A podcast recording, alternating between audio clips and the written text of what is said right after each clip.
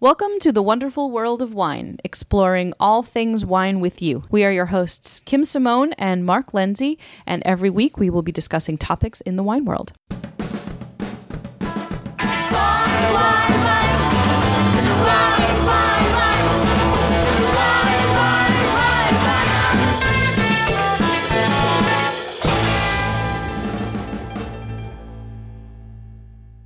Hello and welcome to the wonderful world of wine. Every week, myself and my co host Mark, we discuss trending topics in the wine world, and we like to figure out what we've been paying attention to and Googling in the past week. So, Mark, what'd you Google?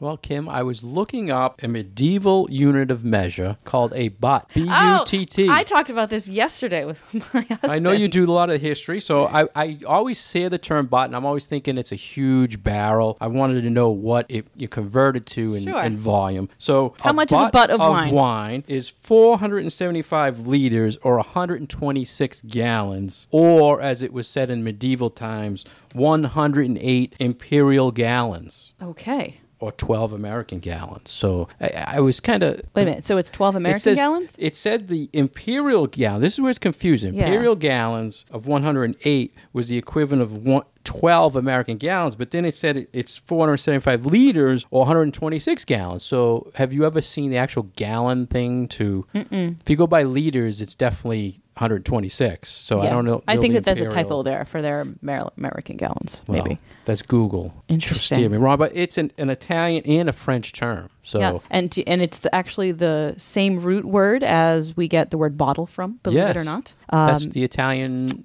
yes. connection, correct? Yep. And uh, my husband said this yesterday that he was looking up the what a buttery was. He's like, "What do you know what they store in a buttery?" And I'm like, "Butter." Buttery is a person in wine, right? Like a butler. It- and I think it's all connected language wise. So a buttery uh, could be a place to store um, beer and also wine. That's funny. When I first was looking for a Twitter handle for wine education, I searched buttery, And, it i- was and isn't there? It yeah, there's taken. a company that does wine delivery that's called Buttery, isn't there? Yes, it was an app at one time, Yeah. I believe. Yeah. So what did you Google, Kim? So I actually Googled a product that is in your store. I was looking up some information about Franciacorta, which is sparkling wine from Italy that is not Prosecco. It is more closely related to champagne. So it is Italy's answer to champagne. It's made from Chardonnay and Pinot Noir. It's made in the same method as champagne. Sometimes it has a little bit of a golden color and sort of a toasty, biscuity flavor. And when you serve it side by side with champagne, it really does stand up to it. And um, it's absolutely delicious. So I wanted to know a little bit more information about Franciacorta.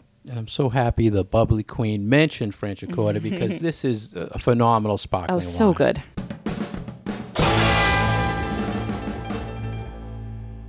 So, a topic from our friends over at Wine Folly, and a question that we get frequently about wines that are blends. And why would you blend a wine? Why wouldn't you just stick with all of the same grape in that wine? And there are reasons behind why a winemaker may choose to blend a number of different grapes together and uh, and make a new type of wine product. Bet you have a lot of blends on your shelves, don't you? Yeah, we covered how many? I was trying to think back how many episodes we've talked about how red blends are popular. We talked about Mm-hmm. Bordeaux blends. So, and how white blends are not popular unless you're talking about sparkling wine. but still a blend, and But how, still a blend. and how sparkling champagne is a blend. So, one of the things I think people should know is that a blend of wine, it can be the grapes, it can be the vineyards that they blend, it can be the vintages that they blend, it can be the barrels that they're blending. So there's it's more than just the grapes they're blending. It's it's a variety of things it can be. And one of the things in the past we always talk about too, Kim, is when you see on a label if it says the grape,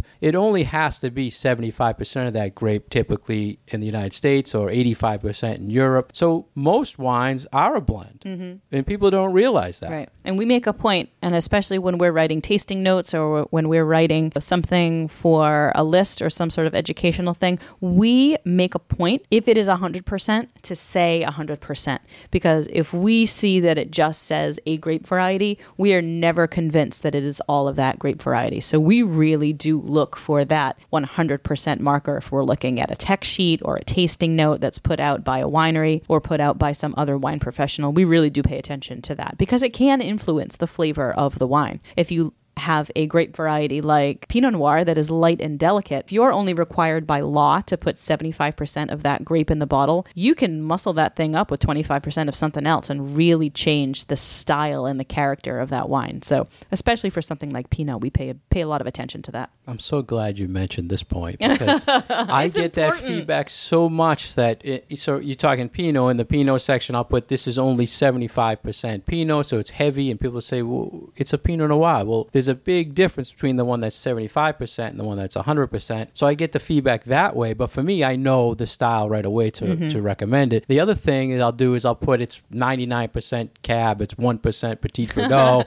Do you, do you even like, go to that? yeah, that type and people level? say, you know, because if you if I say it's 100, percent I want to make sure it's 100. percent So if it has one percent Petit Verdot, it does make a little difference to the wine. It might be a little darker in color or have something flavor profile from that Petit Verdot, but people think they don't. Why do I care about that? Yeah, I like thinking of it like a recipe. When Exactly. winemakers are putting together their final cuvee, their final blend for their wine, yes, there's the science of winemaking, but there's a little bit of art that goes into it too. If you add, you know, a pinch of this and a smidge of that, and you're deciding what barrels to use, you know, there's there's this feeling of it, and you really, for the the best ones, get to experiment a little bit and really be creative. So I think that that that is where the art of blending really comes in. You might have, like you said, a lot of that Cabernet or that Merlot, but then maybe you have a little Malbec or you have a little Petit Verdot or you have a little Cabernet Franc. That winemaker can use those other grape varieties to really change the character and make that wine better than it than it could be. You're filling out sort of maybe the holes that that only Cabernet would have had or only Merlot would have had. So I actually think that looking for a wine that is a little bit of a blend can be a bit a bit of a better wine, even though sometimes people think that a blend is an inferior style of wine. That's not necessarily the case.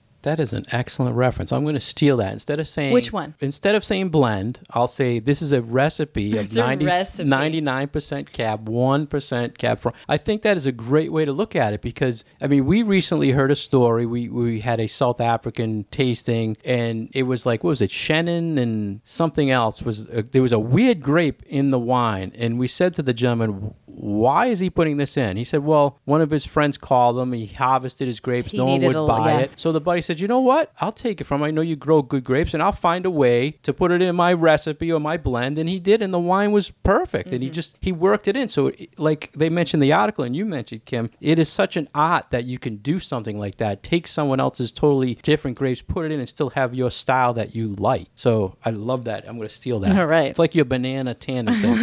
I'm going to steal that one too. Yep. If you want to sound smart when you're talking about wine, use the word blend. I hear oftentimes beginner wine drinkers will will use the word mix. You know, is it a mix? Um, you know, It's not that's paint. It's not it's paint. not paint. Um, you can use mix if you're making sangria.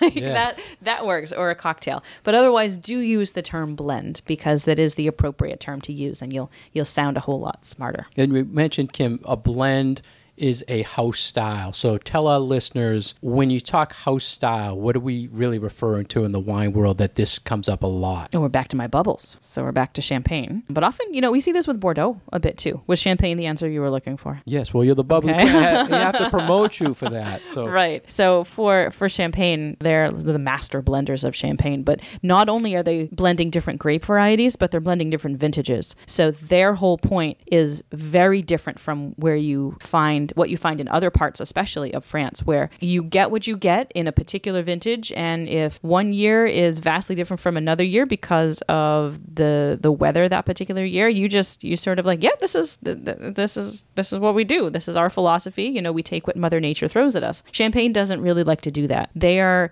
so much more about the branding of their wines and then the marketing of their wines that they are trying to make a consistent house style year in and year out. So I like to use the example of Veuve Clicquot, orangey yellow bottle of champagne that is very familiar to a lot of people. They want it to be that if you buy a bottle of Veuve Clicquot in the year 2005 and you drink it and you really love it, and then 10 years later you buy another bottle of Veuve Clicquot in that same yellow packaging, they want that wine to taste exactly the same as the one that you had 10 years ago because they are they have a following of people who like what their wine tastes like. So just like maybe you're a Coke drinker and not a Pepsi drinker, maybe you're a Clicquot drinker and not a Moet drinker, and that's what they're looking for. So the house style is actually a house recipe. It's a house recipe. I like It that one even recipe. better So we're gonna recipe. we're gonna keep using the word that they use is the cuvee, but I think if we go with recipe, that makes us sound So a little where, more homey. here's where I want to go now, Kim. Here's where I want to go now. Thinking about blends and styles.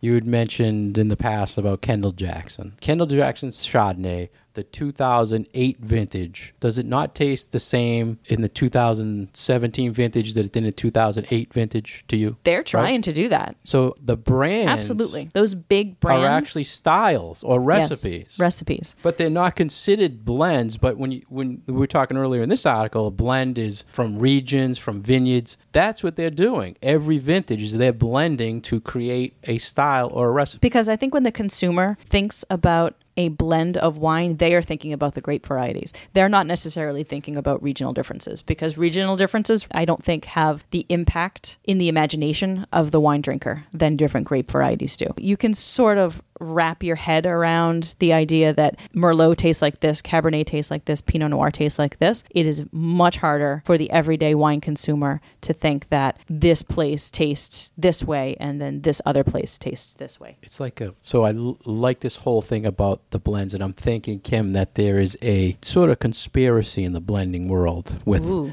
blending. Not we talk about the big brands, but they do blend. When there's years they don't have enough grape source from California, they'll then change it to Chile or whatever. So it, it is blending at a huge level, and I'm so glad in this article that they mentioned there's all different forms of it. So then she mentioned, and you mentioned it earlier, there are some famous blends in the wine world. We we talked about Bordeaux. It's always a blend of five grapes, and depending on harvest, the house style depends on how one grape or the other grows that year. They mentioned Rhone blends. Mm-hmm. You, you want to talk a little about what they call GSM blends in Rhone? So, Rhone blends generally are a blend of a number of different grapes, sometimes two, sometimes three, sometimes a whole lot more, especially in places like Chateauneuf-du-Pape, where they have dozens of grape varieties that they can put in the blend. You will sometimes see producers that make a point of saying, yes, our, our wine is all Grenache or our wine is all Syrah, but oftentimes they will use the major grapes of the area. And depending on what they grow more of or what flavor profiles they like, they'll use more or less of a particular grape variety. So usually it's a lot of Grenache, but there will usually be some Mourvedre in there, some Syrah in there. There's another grape variety called Cinsault that sometimes is thrown in there. But usually the big three are Grenache, Syrah, Mourvedre. So you'll see that people will abbreviate that to GSM.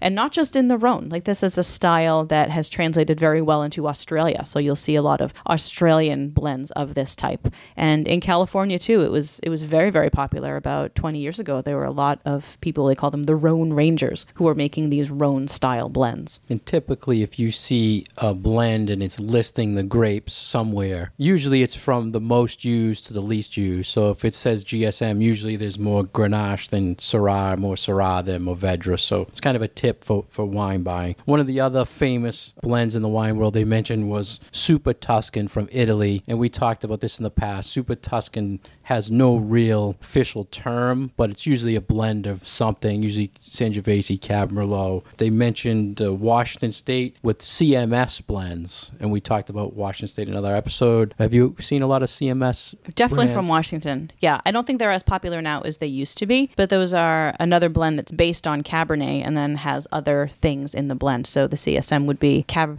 Cab Syrah, Merlot. Uh, so yeah, the yeah, first first time I saw that was I just saw a big CMS on the label. and I thought that was the winery. Oh, You yeah. know, years and years ago, there was one brand that was their big thing. They put on the in Yep. huge letters. I remember that. I do. So the other two uh, countries they mentioned for blending Portugal, Portugal wines, they use the kitchen sink in, in their blends, and we can't even most of the time pronounce half the grapes, but they do blend a lot. In Greece, You mentioned in another episode how you Googled uh, Greek grapes. They do a lot of blending Oh, that's well. interesting because I've only I've seen a lot of single varietal, but I've maybe s- that kind of goes in with that. It's the majority of one grape variety, and then they blend in a little bit of those other things. type of thing. Yeah, for I'm that, surprised she for making that recipe. She didn't mention French like Alsace, which I thought they Oh, they do make they, blends, They yeah. have you know field blends, which is kind of unusual in the wine world. But did you could you think of any other blends that maybe didn't mention or any other points of blends? There are some places in Spain that will do that will do the blending, but um, did she mention Bordeaux?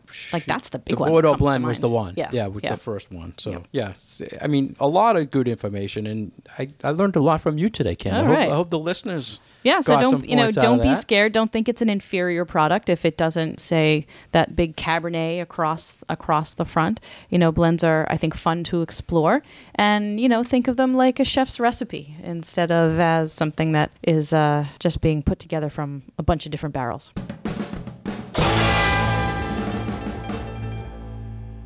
You're listening to the wonderful world of wine, and we are your hosts, Kim Simone and Mark Lindsay, exploring all things wine with you. If you'd like to get more information about Kim, please go to her website at vinitaswineworks.com. If you'd like to get more information about myself, please go to franklinliquors.com. If you'd like to send us questions or comments, you can find us on Facebook at The Wonderful World of Wine. Next, we want to talk about an article we found in justdrinks.com. Why is wine getting more complicated in the age of simplicity? I think this is a really good question to ask and something that those of us in the industry really do need to think about and kind of our disconnect between what we do and how we think about wine and the end consumer. I, I really do think that it's important for us to reflect upon these ideas. Yes, one of the things they mentioned, Kim, was we're not just telling people, you know, it's from Italy. We're saying it's from Tuscany. It's from this hillside. So are we giving out too much information? Do people really care about that information specifically to the area it's from? Right. I have always been of a way of thinking about wine in how does the end consumer use that information? Is it of value to them? And that's why I tend to focus more on the flavors of a wine and what a wine tastes like and not necessarily about the specific sub appellations or what is the soil type or all of those other things which can go into the story of the wine. And I know that you Mark really like to talk about what's the story behind the wine. You know, there that wine does have romance and that, you know, people often are g- going to make up their mind about a wine based on what is the what is the backstory of that wine. But, you know, you start talking about soil types and people's eyes glaze over because that is not useful information to the consumer. It's it's useful to some consumers. Some people really do get all excited about what is the mineral here and is this limestone soil or was it glo- grown on clay and with those people we're perfectly happy to talk about soil. But I think for the vast majority of people that that stuff they don't have a way to process it. It's not valuable information. It doesn't translate for them into the flavor in their glass. So do you think that complicated is the same as geeky? Is I it too think that the two are complication? related. I think they can be related. I'm okay with doing the geeky stuff if we can make that information applicable to the consumer. Uh, but that's also con- confusing too because, okay, who is the end user? Who is the consumer? We talk to a lot of different people. We certainly have a lot of different people come to our classes, come to my events. People might really want to know the ins and outs of that particular vintage or that particular location, but other people don't. So it, it is hard because we do have often a wide variety of people that we're that we're talking to all at the same time. Overall, I think a lot of feedback I get is wine is confusing. Mm-hmm. Confusing equals complicated. Yeah. And to explain a lot of things, you have to get geeky about. And so we, as educators, we need a starting point, then you need to know where to get from simple to start getting into the, the complicated or right. the geeky. But we stuff. also don't want to dumb it down because I think that there are levels of simplicity that you can try to bring to the table to, to, for people when talking about wine. But I don't think you want to make it dumb because it is a complex product. You know, there there is a lot going on in there. You can appreciate it at its simplest level or you can appreciate it at a more complex level. And I think that there's a difference between dumbing it down and simplifying. And other people disagree. Other people think that well, if you make it too simple, then it, you're you're losing the magic of the wine. You're, you're losing what makes this wine special. But I think that there are different levels. But I, I understand what they're saying about when the wine producers themselves are getting so specific about where this wine comes from that does that mean that now everything is special and that you know you're sort of losing your specialness if everyone is special i guess it's like the incredibles Yeah.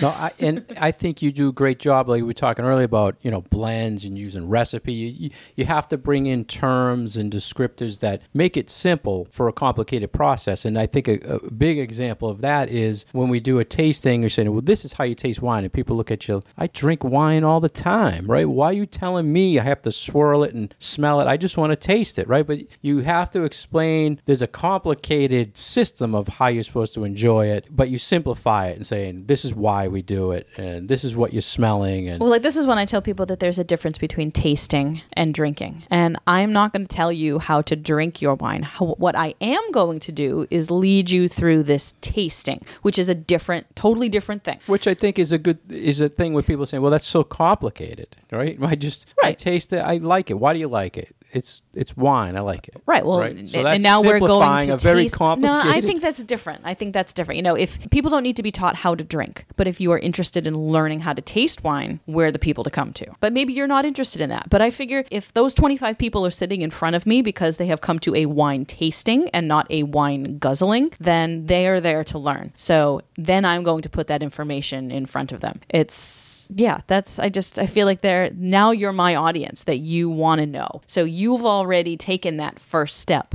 of wanting to know a little bit more. So yes, I'm going to try to make it so that it is not as complex or as complicated as it could be depending on the knowledge level of the group in front of me, but you've already crossed that first threshold of yes i want to learn more. Yes i want to learn how to taste wine. So now i'm going to bring you through those five you know five steps or so in wine tasting Kim, what do you think is the, I don't know if I want to say simplest or complex for us. What do you think is the most simplest wine thing that is very complicated to explain? Ooh, the, I was thinking the simplest yeah, thing the that's simplest thing in the to explain. wine process that you say it, we always say it in a simple way, but it's very complex. It's multi-stage. Oh, And it- fermentation, definitely. it- that's exactly what I was Yeah. thinking. Wine making, the whole process is very complicated. But when we explain it, what do we say? We, we say we try to say it in the Grapes, sugar, simplest right yeast right sugar ye- yeast eats sugar they it spits out alcohol carbon dioxide and a little bit of heat at its simplest Simplest. form And that's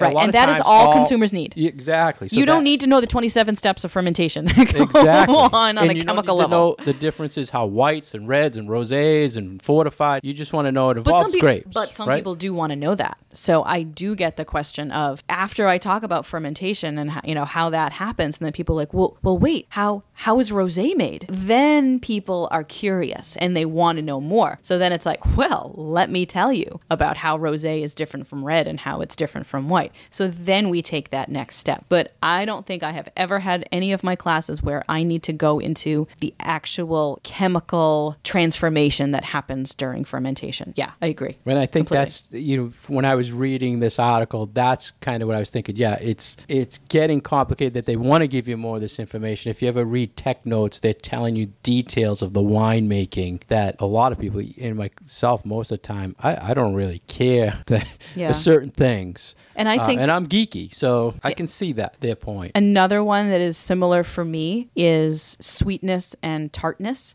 You know, when you're talking about sugar and you're talking about acid and how people perceive it. Some people, especially if you're looking at a tech sheet, you know, they're actually giving you the level of acid that is in that wine. They're telling you the pH. They're telling you the actual residual sugar amount that's in there. I don't I I think for me it's good to have that information because I know how to translate that into usable sensory data, I guess you could say, in my mind, but that doesn't work for most people because you don't know what 3.7 pH is supposed to taste like in a wine. So, talking about sweetness versus acid and how those two things play together and how it makes the wine taste in your mouth, I think that's another like really complicated subject that sometimes it's just simpler for pe- to tell people this wine is off dry. It has a little bit of sweetness to it, or this is a dry tart wine, but I'm not going to talk to you about levels of acidity in there. That is wine 301 It's all instead of wine 101. perception of dry Absolutely. and sweet Yep.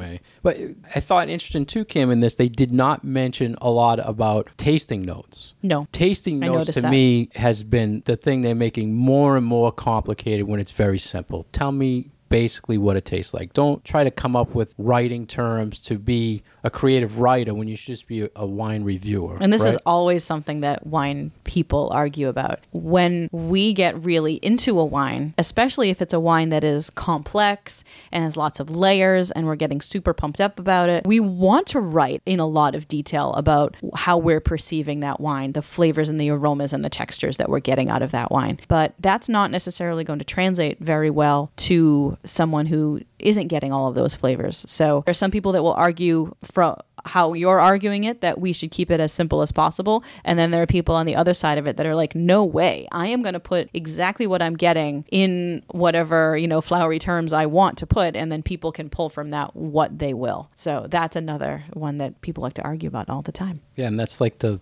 the wine 101, 201, 301. I'm mm-hmm. tasting fruit, I'm tasting black fruits, I'm tasting Right. cherry. You keep going on and on. So, but definitely it's something I think that should be simplified more in the wine world. Anything else you think too complex that should be simplified? I think we we hit a lot of good ones I think listeners can yeah relate to. i think i think just the, their you know the way that labels are written can be very very confusing for consumers because there's a lot of information that a winemaker wants to get out onto that label and sometimes they might be required by law to put that on the label. You might not be concerned about this wine came from this particular vineyard in this particular area. You might just be looking for a chardonnay. But that producer is proud of the fact that their chardonnay comes from this very specific place because for them the winemaker that site translates into higher quality. You you as the consumer might not understand that. And you know on a one-on-one case you might get that. Like if you go to the winery and you taste that wine from that one place and you're there and you have all the feelings and all the emotions that come with being in that particular place then you are going to translate that place into quality for you. But if you are looking at 25 chardonnays and they all have different slightly different place names and vineyard sites on them that's just gobbledygook. That's not going to really make a whole lot of sense to you when you're standing in front of a shelf and you're trying to choose what to buy. You know what I've seen lately, Kim, is exactly what you said. They highlight the sense the place or the AVA, but instead of highlighting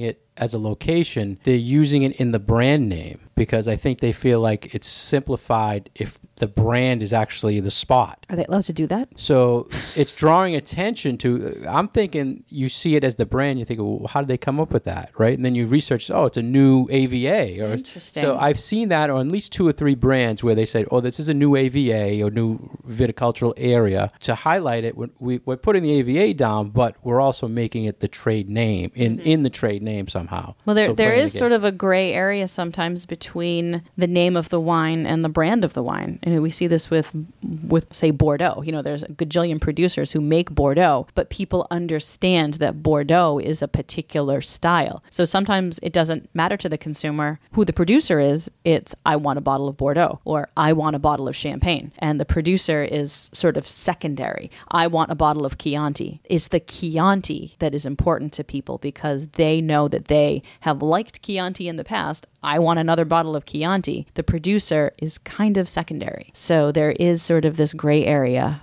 I feel, between some place names and this sort of idea of brand. But it's simplified, so I think it's a good thing, right? If you want to get more Depends who you complicated, you you, Yeah. research it, right?